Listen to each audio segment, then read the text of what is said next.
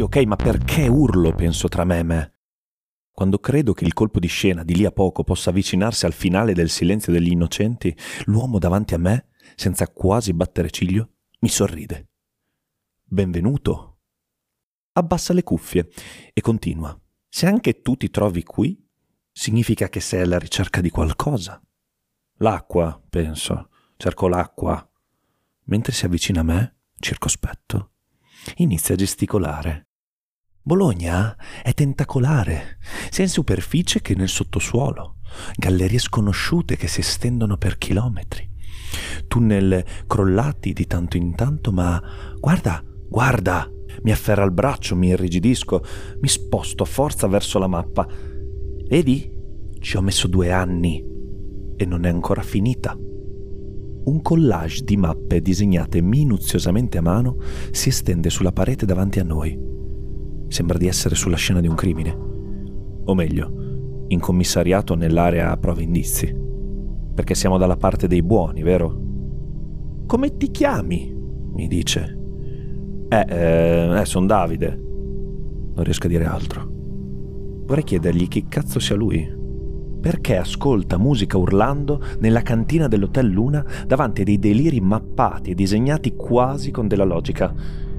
È quel quasi a preoccuparmi la solita linea sottile che divide il genio dal pazzo scatenato. Mentre sono immerso nei miei pensieri mi guardo attorno. I muri umidi si protraggono per alcuni metri, poi la luce sembra svanire. In basso sbuca nell'ombra una grata. Vedo che l'hai già vista. Davide, tutto quello che vedi qui davanti a noi converge lì, in fondo alla stanza. Davide, quella è la X, ma non è il punto dove scavare, no, no, no, no, no, no. È il punto dove aspettare. Aspettare cosa? C'è qualcosa che si aggira sotto Bologna. Davide è un essere millenario, fuori dalla nostra più vivida immaginazione. Un essere che è padrone del tempo e che riposa silente in attesa del, del vento che cambi. Ed ora, caro, il vento è cambiato. Perché rimanere nel sottosuolo quando in superficie c'è così tanto da mangiare?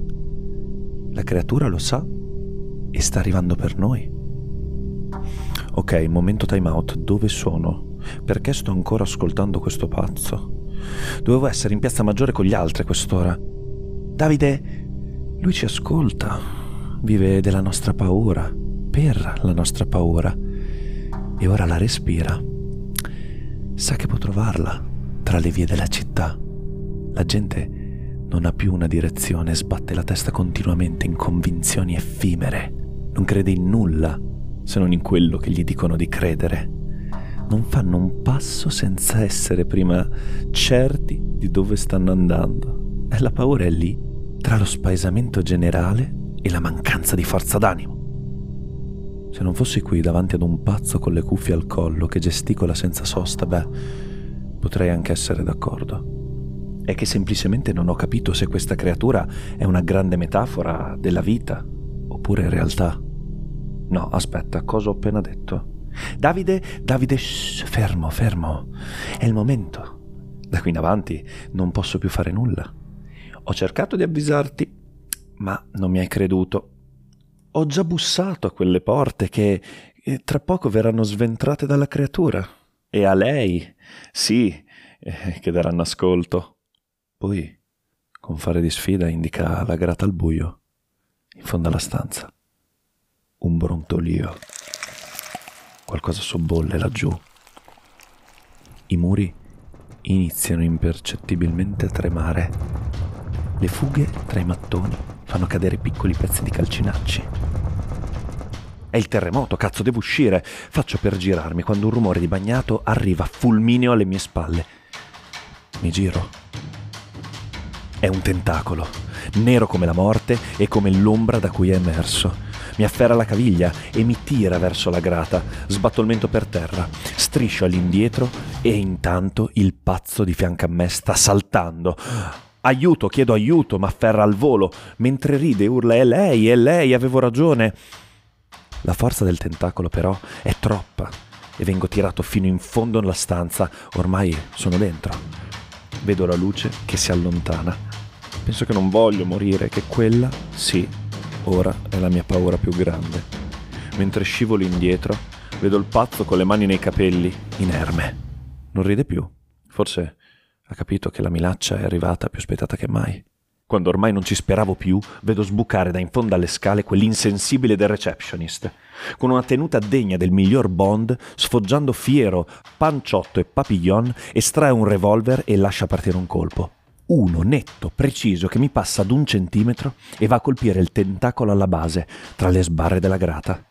La creatura libera la mia caviglia e il tentacolo nero si rifugia nuovamente nelle tenebre da cui era emerso. Se era la paura a cercare, beh, l'aveva trovata.